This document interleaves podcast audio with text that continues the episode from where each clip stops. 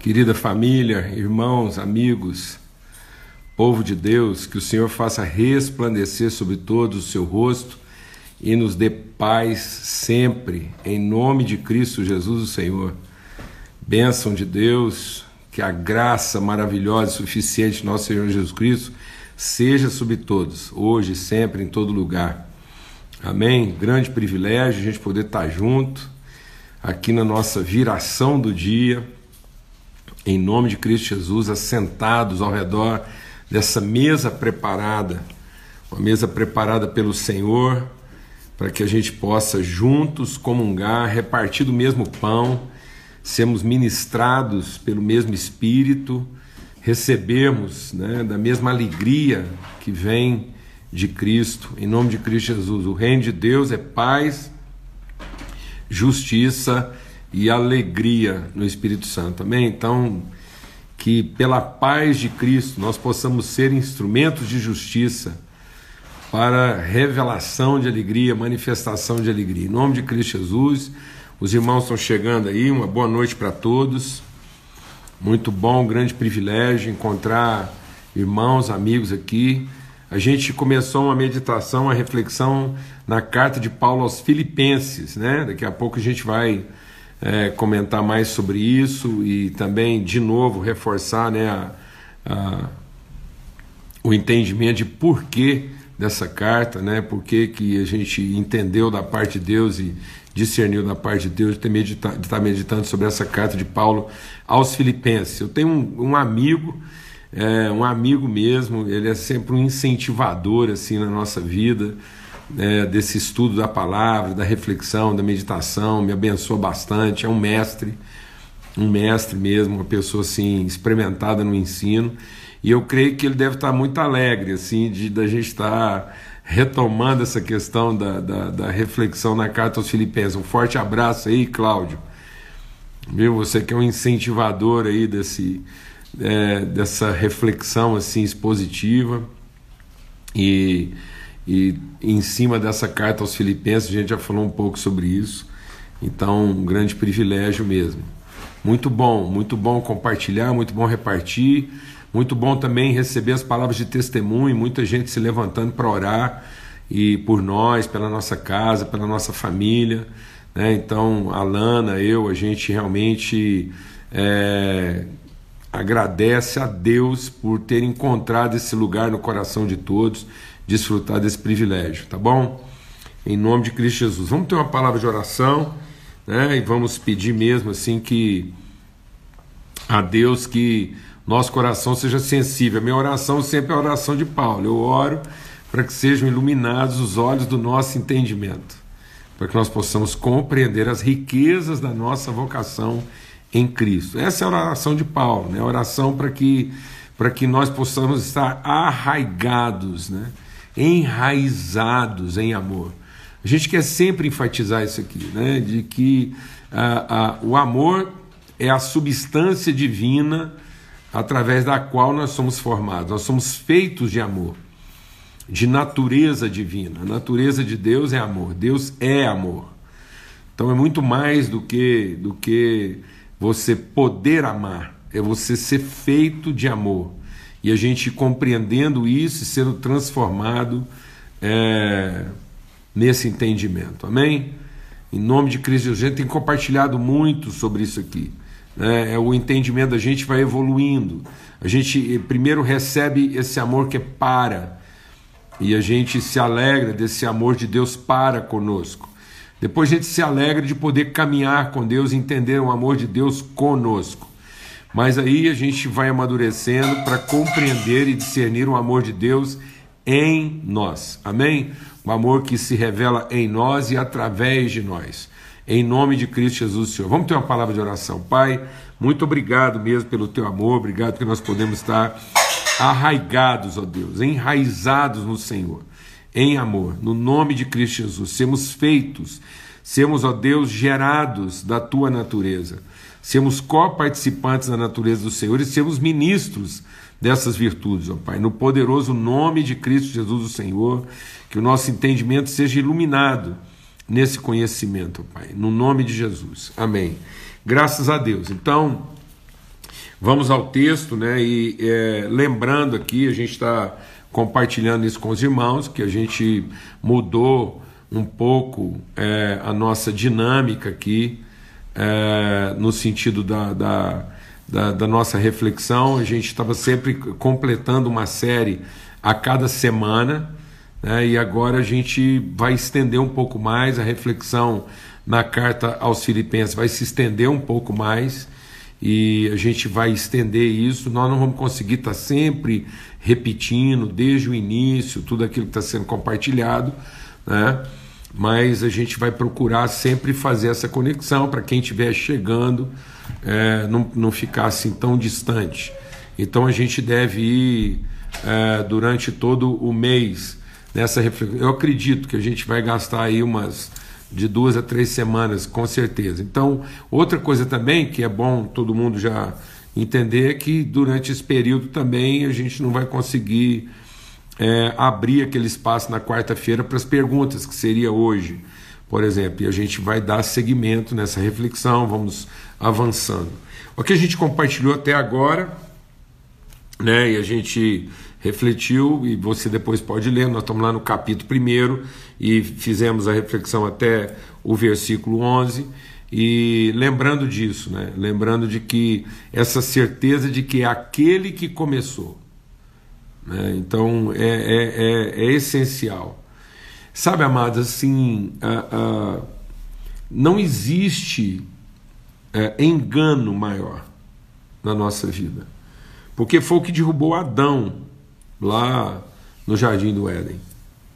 O que, que derrubou o Adão e a mulher dele, a Eva?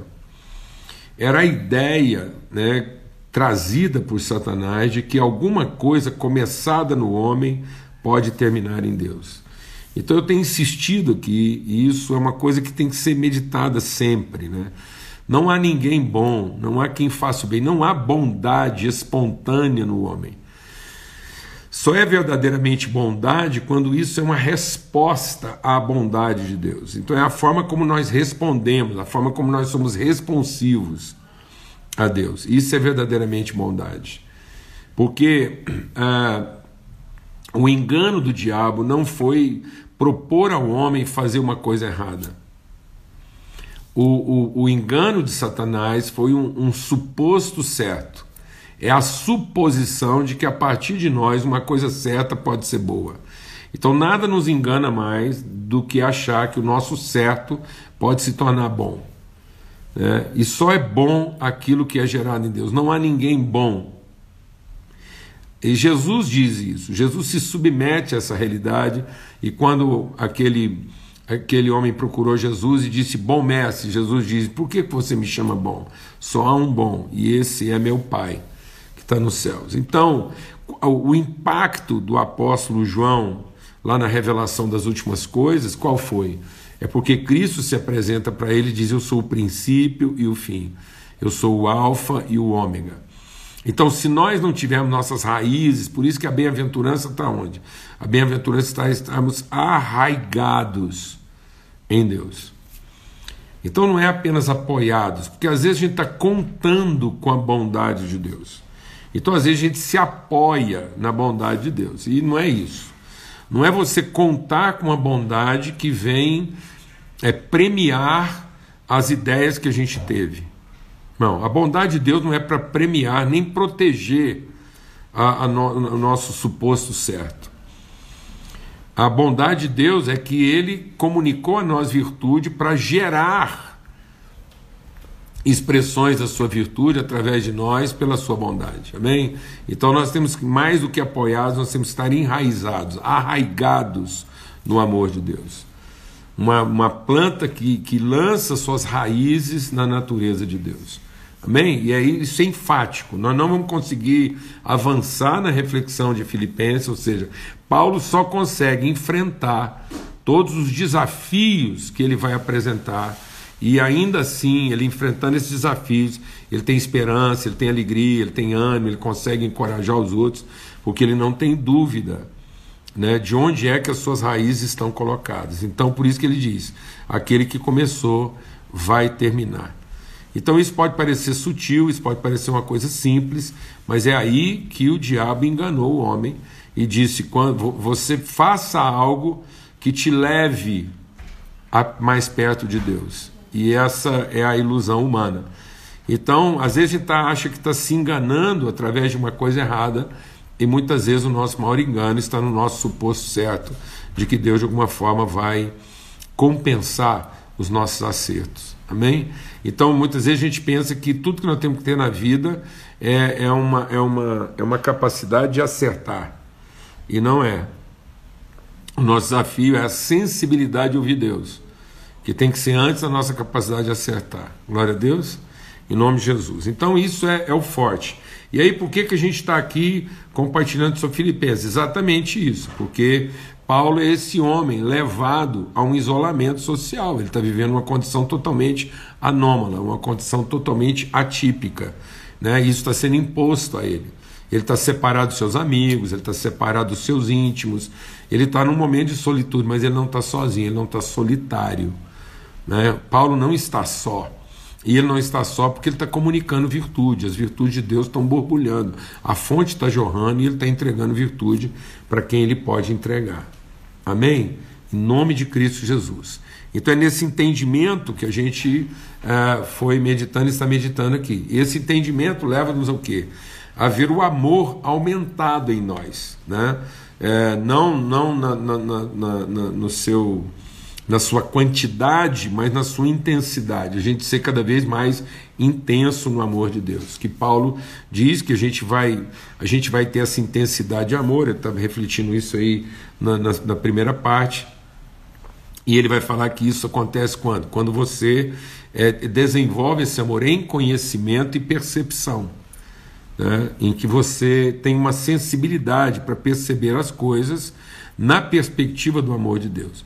Muitas vezes a gente se deprime, a gente, a gente se abate, a gente se confunde, diante das dificuldades a gente desanima, porque a gente não percebe as coisas né? Na perspectiva do amor de Deus, a gente percebe as coisas muitas vezes na perspectiva da nossa própria capacidade, ou das nossas próprias expectativas, ou das nossas próprias carências. Então, quanto mais eu conheço o amor de Deus, melhor é a minha percepção, melhor é a minha sensibilidade. Se eu não conheço o amor de Deus, eu não vou desenvolver uma sensibilidade para as circunstâncias, eu vou desenvolver uma susceptibilidade às circunstâncias. Então, eu vou mais ser afetado pelas circunstâncias do que propriamente afetar as circunstâncias. Então, em vez de ser uma, um povo afetado, nós tínhamos que ser um povo afetante. Nós tínhamos que ter essa proatividade de ser gente capaz de imprimir virtude e não de estar sempre requerendo virtude. Né? Então, às vezes, a gente é tão carente que a gente está sempre exigindo estar cercado de pessoas boas, porque a gente quer se sentir bem sendo servido de pessoas boas e não servir pessoas difíceis. Então, quanto mais virtude a gente conhece, mais cercado de pessoas difíceis nós podemos estar. E aí, em vez de estar susceptível dos problemas delas, nós vamos estar sensíveis aos problemas delas. Glória a Deus. E isso vai pelo caminho então que a gente percorreu ontem. Na medida em que a gente vai sendo aprofundado nesse amor, a gente vai discernindo o que é melhor. Então a gente não só discerne melhor, como discerne o melhor. A gente tem mais é, sensibilidade para tomar decisões apropriadas e não decisões apavoradas. Deixa o Espírito de Deus ministrar o seu coração. Vamos fazer um jogo de palavra aqui bem pedagógico. Não tome decisões apavoradas, tome decisões apropriadas. E muitas vezes nós estamos tomando decisões apavoradas por conta da nossa susceptibilidade, em vez de tomar decisões apropriadas por conta da nossa sensibilidade. Então Deus vai te dar mais sensibilidade para perceber melhor e vai te dar conhecimento para você discernir o melhor. Então a gente vai ter mais percepção e mais propriedade, mais autoridade também para decidir o melhor. Amém? E ele diz isso que bem rapidamente. A gente vai tentando aqui fortalecer esse entendimento, para que a gente seja puro e irrepreensível. Lembra, a gente falou ontem, teve gente que escreveu aí, ajudou a gente a gravar isso de forma escrita, que foi o quê? O puro, né, não é o intocável, é o incorruptível. Então a gente tem que ser pessoas que, que podem ser tocadas. Muitas vezes a gente desenvolveu uma visão religiosa, né, de que pureza é não ser tocado. E aí a gente não quer ser tocado, a gente não quer ser apertado. Né? E Deus diz que nós podemos ser tocados sem se corromper. Então isso é pureza. E sermos irrepreensíveis. O que é ser irrepreensível? São pessoas que, que quando cometem erros, elas basta serem corrigidas, elas não precisam ser repreendidas. Amém? Então elas não têm que passar por nenhum tipo de, é, nenhum tipo de punição. Então o irrepreensível não é o infalível, não existe essa pessoa infalível. Né? Mas o que, que é o irrepreensível? É aquele que não precisa ser punido quando ele comete um erro, porque ele, ele é corrigido, ele é corrigível. Amém? Ele é ensinável. Glória a Deus. E aí a palavra de Deus também diz que isso é para quê? Para que a gente possa ser instrumento de justiça, né? E a gente compartilhou bastante sobre isso lá, é, cheios de fruto de justiça. Glória a Deus, para que a nossa vida seja pautada por aquilo que a gente tem para oferecer. Vamos rapidamente agora, né, concluir agora, a gente sempre faz essa introdução e aí concluímos em cima daquilo que é a reflexão do dia, e vamos ler aqui a partir do verso 12, que diz assim: Mas quero que saibais, irmãos, que as coisas que me aconteceram contribuíram para maior proveito do Evangelho. Nós vamos tratar de uma coisa aqui muito melindrosa aqui hoje, então você presta atenção. Então, tudo que me aconteceu contribuiu para melhor proveito do Evangelho, de maneira que as minhas prisões em Cristo se tornaram conhecidas em todo o palácio e em todos os demais lugares. E muitos dos irmãos no Senhor, adquirindo confiança com as minhas prisões, estão muito mais corajosos para pregar a palavra sem temor. Alguns, de fato, até pregam a Cristo por inveja e contenda, e outros também de boa vontade. Uns pregam a Cristo por contenda, mas não sinceramente, julgando acrescentar aflição às minhas prisões. Né? Mas outros por amor, sabendo que fui posto para a defesa do Evangelho. Mas que importa? Não obstante, de todo modo, seja na pretensão, seja na verdade, Cristo seja pregado. E nisso me regozijo sim, e me regozijarei. Amado, vamos fazer uma pausa aqui. Se a gente não conseguir continuar hoje, a gente vai só aprofundar isso aqui, já tá bom demais é o seguinte: a primeira coisa que Paulo está falando, quando a gente tem essa, essa raiz no amor de Deus, quando a gente tem essa convicção de que aquilo que Deus gerou ele vai terminar, ou seja, que se a gente. Todo o processo de Deus é para nos, nos aprimorar, né? é para nos expandir. Guarda essa palavra. Deus não quer que a gente cresça como quem aumenta. Deus quer que a gente cresça como quem se expande. Então, às vezes, eu posso crescer acumulando, em vez de crescer expandindo. Né? Então, é, o nosso crescimento não é o crescimento de quem ajunta, né? o nosso crescimento é o crescimento de quem multiplica a virtude, manifesta a virtude, se expande na revelação da virtude, amadurece, né? É, é, se desenvolve. Então, quando a gente tem esse entendimento, até lembra que eu compartilhei lá ontem, né? não é esse fruto, essa semente vai produzir fruto, não é a 30 ou 60 ou a 100, não, ela vai produzir 30. E, e de 30 a 60, e de 60 a 100. Então, é um processo progressivo, né? de amplitude, de evolução.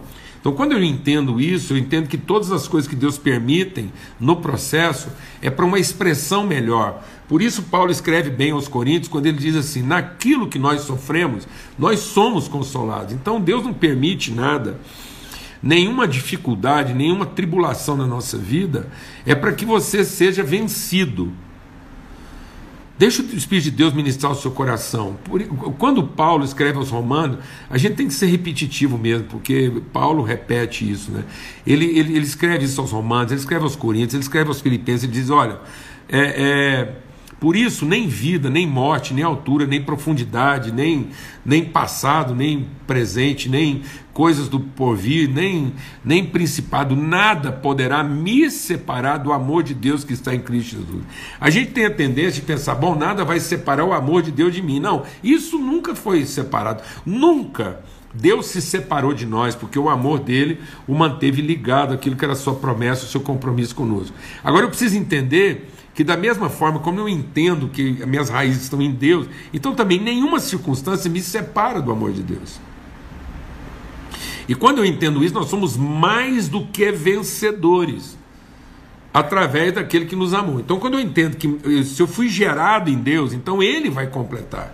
Então, se Ele vai completar, todo o processo na minha vida está no controle de Deus. Então, Deus não vai permitir nada para que eu seja derrotado.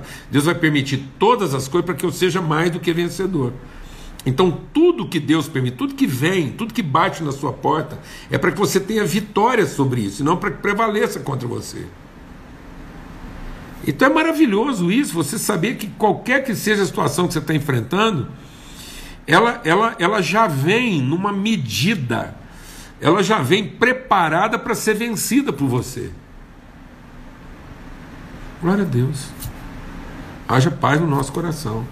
Então Paulo diz o seguinte: que mesmo as tribulações dele, mesmo as dificuldades, elas cooperaram para a expansão do evangelho. Então ele fala de novo isso aos Coríntios, ele diz assim: em tudo que nós somos atribulados, nós seremos consolados, para que através da consolação que nós recebemos, nós possamos consolar a outros. Então, quando Deus permite um problema na sua vida, é para que você possa representar todas as pessoas que enfrentam aquele mesmo tipo de problema e que não estão sabendo vencer isso. Então, a luz. Por isso nós somos luz desse mundo, nós somos sal dessa terra. Então aquele problema, ele era invencível até chegar na sua vida. Porque quando ele chega na sua vida, você é o sal dele. Você vai interromper aquele processo de corrupção e você vai restaurar o sabor. É isso que Deus está prometendo para nós. Nós somos sal da terra. Ou seja, tudo aquilo que corrompia, tudo aquilo que, que escravizava, tudo aquilo que é, dominava, tudo aquilo que oprimia, tudo aquilo que envergonhava, faz, é, acontecia assim até chegar na gente até chegar num cristão. O cristão é o limite. O cristão, ele, ele, como ele representa a bondade de Deus, ele é o limite da maldade. Nós somos a fronteira da maldade. E eu creio que é por isso que muitas vezes o nosso país está sofrendo, porque a gente está tão ocupado em salvar a si próprio que nós não estamos colocando limite para a maldade. Porque a gente se ressente dela. em vez de assumir a responsabilidade dela. Então, quando algum problema está acontecendo, ele chega até nós. Não para que você se vitimize de estar tá enfrentando aquele problema, mas para que você assuma a responsabilidade dele. Toda vez que um problema parou na gente, ele chega na gente, é para que você assuma a responsabilidade dele. Ele passa a ser nossa responsabilidade, porque na nossa vida ele vai ser vencido. E sendo vencido, nós vamos inspirar outros. Então Paulo falou assim: a partir do momento que essa coisa acontecia com muita gente, muita gente ficava deprimida, ficava lá abatida e perdida. O dia que chegou em mim, a forma como Deus me oportunizou enfrentar esse problema fez com que as pessoas ganhassem ânimo. Glória a Deus. Em nome de Cristo Jesus. Então recebe isso hoje. Vamos deixar claro que nós somos o limite da maldade. Nós somos o limite. De modo que tudo que Deus permitir na sua vida é para que você vença. E em vencendo, você possa conduzir outros à vitória. De modo que não é para que você se desespere, é para que você seja consolado. E sendo consolado, você pode consolar outros. Eu quero dizer da parte minha, da minha casa. Quantas vezes, quantas vezes a gente enfrentou dificuldades é, a, a, a, gente enfrentou dificuldades que às vezes a gente nunca imaginou, a gente. É, e aí, graças a Deus. Graças a Deus. Quando as lutas, os desafios chegaram até nossa casa, a gente nunca parou para fazer a pergunta errada. Sabe qual a pergunta errada? O que, que eu fiz de errado? Amados, não faça essa pergunta. Se lembre do que Deus fez a seu favor. É isso que nos salva. Então, quando algum problema batia na nossa porta, a gente imediatamente se lembrava de que Deus nos elegeu para sermos os seus filhos. Ele nos predestinou para sermos revelação da virtude. Ele nos chamou para isso, para sermos o limite da maldade. A partir do momento que aquele problema chegou na nossa vida, nós estaremos sendo levantados por Deus para revelar para quem tivesse a nossa volta que ele poderia ser enfrentado de outra forma. Ele poderia ser vencido. Ele poderia ser vencido. E ele seria vencido. Amém. Então não se vitimize em circunstância alguma, assuma a responsabilidade daquilo que Deus permitiu na sua vida. E aí, Paulo vai dizer outra coisa tremenda. Né? E em cumprindo a sua vocação, não se torne juiz dos outros. E aí, Paulo está ensinando uma coisa, amados, que eu sinto assim que está tá ferindo. Que quando você se vitimiza e não assume a responsabilidade do problema no sentido de, de trazer revelação da virtude, você se torna juiz. E aí, em vez da gente ser uma revelação profética, em vez da gente ser uma revelação assim, bem posicionada, bem resolvida de como tratar aquilo, a gente começa a ser um crítico da situação. Um, um dia a gente vai falar disso com, com mais vagar, com mais propriedade. Mas um profeta, quando ele está ferido na sua alma, ele deixa de representar virtude e esperança e ele passa a ser um crítico da situação, ele começa a criticar. E um crítico ferido se torna um cético, ele começa a achar que aquilo nunca mais vai mudar. Ele olha para a situação e aquilo que deveria ser a responsabilidade dele de transformar, ele passa a ser aquele que, que, que declara o, o, a, a, a, maldição, o, o, o juízo final. E aí, esse cara que, que era um profeta, mas que ferido ficou crítico, e, de, e um crítico ferido ficou cético, ele se torna cínico. Um cético ferido se torna cínico. E sem ele perceber, ele começa a torcer para tudo dar errado, só para provar que lá atrás quem tinha razão era ele. Por isso que a palavra deixa Deus ministrar o seu coração. A palavra de Deus diz o seguinte: o amor não se ressente do mal. Então, o que Paulo está dizendo é o seguinte: aquilo que me compete, aquilo que bateu em mim, o problema que chegou em mim, eu assumi a responsabilidade dele e eu revelei a forma evangélica, bíblica, espiritual de enfrentar isso. Só que a reação a, essa, a isso foi diferente na vida de muita gente. Uns tomaram isso de forma positiva e outros tomaram isso de forma negativa. E ele falou: de modo que há quem prega o evangelho por soberba, por presunção, por vaidade. E há outros que pregam sinceramente. E você pensa que Paulo foi lá separar um do outro? Você pensa que Paulo foi lá separar um do outro, dizer assim: ó, esse está pregando certo, esse está pregando errado. E vou dizer uma coisa: tem gente que usa algumas coisas que Paulo diz lá para justificar essa coisa embandeirada, essa coisa assim, essa coisa denunciante, esse juízo público que muitas vezes nós evangélicos estamos fazendo, de ir publicamente assim, dizer quem presta, quem não presta, é, é perigoso. Então, Paulo faz isso na vida daqueles com que ele tinha uma relação direta. Eram discípulos dele, trabalhavam diretamente com ele. Mas ele nunca fez isso de maneira generalizada, pulverizada. De modo que ele está dizendo assim: alguém fala, Paulo, mas você não está vendo que tem pregador aí que está pregando por interesse, está tá, tá está maltratando o povo, está pregando, está explorando. E Paulo sei. Ele vai prestar juízo do motivo pelo qual ele está pregando. Mas uma vez que ele está pregando Cristo, aquele que receber a mensagem dele sinceramente será salvo. Deus é bom, amados. Deus é bom. Sabe uma das coisas que Deus profetiza lá no Velho Testamento que a gente precisa guardar no coração? É que quando viesse o Espírito Santo, e a obra de redenção fosse realizada na cruz, a justificação que é pelo sangue de Cristo viesse sobre a humanidade, ninguém carregaria o pecado de ninguém, não. Um filho não ia pagar o pecado do seu pai, um discípulo não ia pagar o pecado do seu discipulador, Uma ovelha não ia pagar o pecado do seu pastor. Ele diz: não, toda alma que pecar, essa morrerá. E ninguém nunca mais vai poder dizer que os pais chuparam uvas verdes e o dente dos seus filhos é que ficaram embotados. Hoje cada um se corrompe pela sua própria concupiscência. Se tem gente usando, fazendo besteira aí, usando a figura do seu pastor para justificar, ele está fazendo besteira por conta da sua própria concupiscência. Porque a palavra de Deus diz que ninguém é tentado por quem quer que seja, mas é tentado pela sua própria cobiça. Então, em nome de Cristo Jesus, há uma fidelidade de Deus. Então, Deus nos levantou para fazer juízo, Deus nos levantou para fazer justiça. Então, uma vez que a gente entende isso, a gente se entrega. Então, não tenha receio de assumir a responsabilidade daquilo que Deus colocou, aquilo que chegou até você. E assuma isso com ousadia, com trepidez.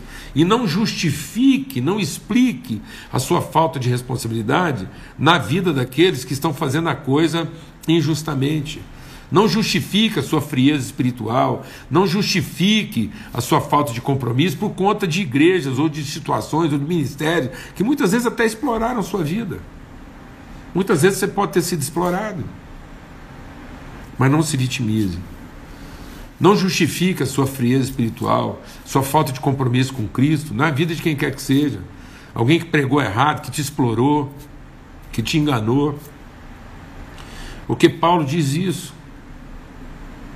Cada um continue pregando do jeito que achar que tem que pregar. E cada um vai dar contas de si mesmo a Deus.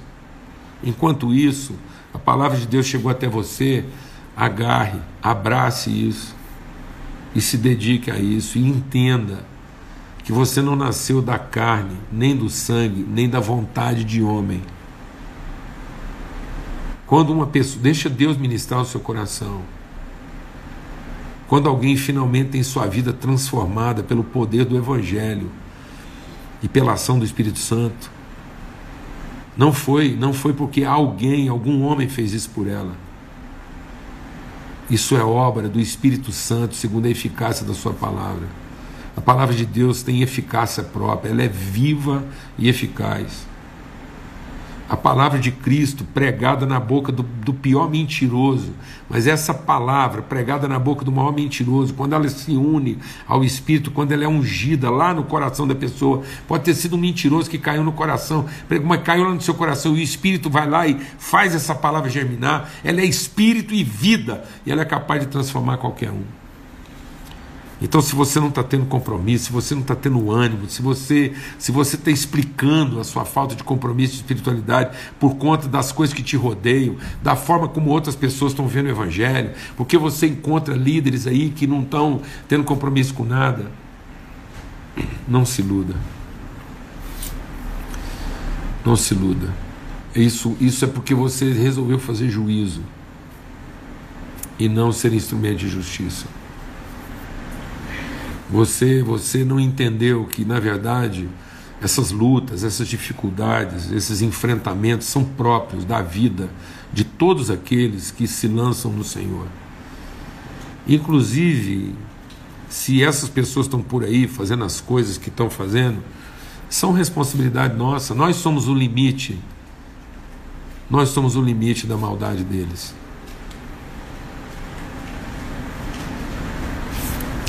Eu vou falar uma coisa muito séria, guarde isso no seu coração. Ninguém é responsável pela nossa falta de compromisso, a maior que seja a maldade dessa pessoa. Mas nós somos o limite da maldade deles. Ninguém define o limite da nossa espiritualidade, mas nós podemos definir o limite da maldade das pessoas, se nós formos instrumentos de justiça. Ninguém pode dizer que está se sentindo aprisionado pela maldade de quem quer que seja. Porque essa pessoa pode ser liberta pela expressão da bondade de Deus nas nossas vidas. Amém. Em nome de Cristo Jesus, o Senhor. Que o Senhor traga alegria no seu coração. Alegria, inclusive, no sofrimento, na dificuldade. Alegria na tribulação de saber que naquilo que Deus permitiu você vai ser vencedor. Você é mais do que vencedor. E em vencendo isso, você vai ser exemplo para as pessoas e testemunho. Não queira que Deus te proteja, mas seja certo de que Ele te dará segurança para enfrentar todas as coisas. Amém? Em nome de Cristo Jesus, o Senhor. Que o seu coração transborde paz nessa noite. Que a paz de Cristo Jesus, só a paz de Cristo Jesus, Senhor, seja o juiz da sua mente e do seu coração, o árbitro das suas decisões, para que suas decisões não sejam decisões apavoradas de quem tem medo, mas sejam decisões apropriadas de quem conhece o amor de Deus. Em nome de Cristo Jesus, até amanhã, se Deus quiser. E se Deus quiser, amanhã a gente está junto aqui de novo, às 18 horas, para continuar nessa meditação. E vai lendo. Três vezes ao dia. Vou dar uma receita aqui. Vai meditar, ler. Vamos ler Filipenses três vezes ao dia. Café da manhã, almoço e jantar, tá bom? E a gente volta para conversar, continuar falando sem pressa. A gente quer mesmo assim degustar esse texto, um texto redentor, libertador. Pai, muito obrigado pelo teu amor, muito obrigado pela tua fidelidade. E muito obrigado porque nós nascemos do Espírito, segundo a tua palavra. Não foi a carne, não foi ah, o sangue de homem, não foi a vontade de homem, não foi nada disso, mas foi o Senhor, na tua infinita bondade e na soberania da tua vontade, que nos gerou em Cristo Jesus, segundo a tua palavra, no poder do teu Espírito. Somos gerados uma semente incorruptível para cumprimento dos teus desígnios eternos, Pai, em nome de Cristo Jesus. Amém e amém. Que o amor de Deus, o Pai, a graça bendita do seu Filho Cristo Jesus e a comunhão do Espírito Santo de Deus seja sobre todos, hoje, sempre, em todo lugar. Até amanhã, se Deus quiser. Fique em paz.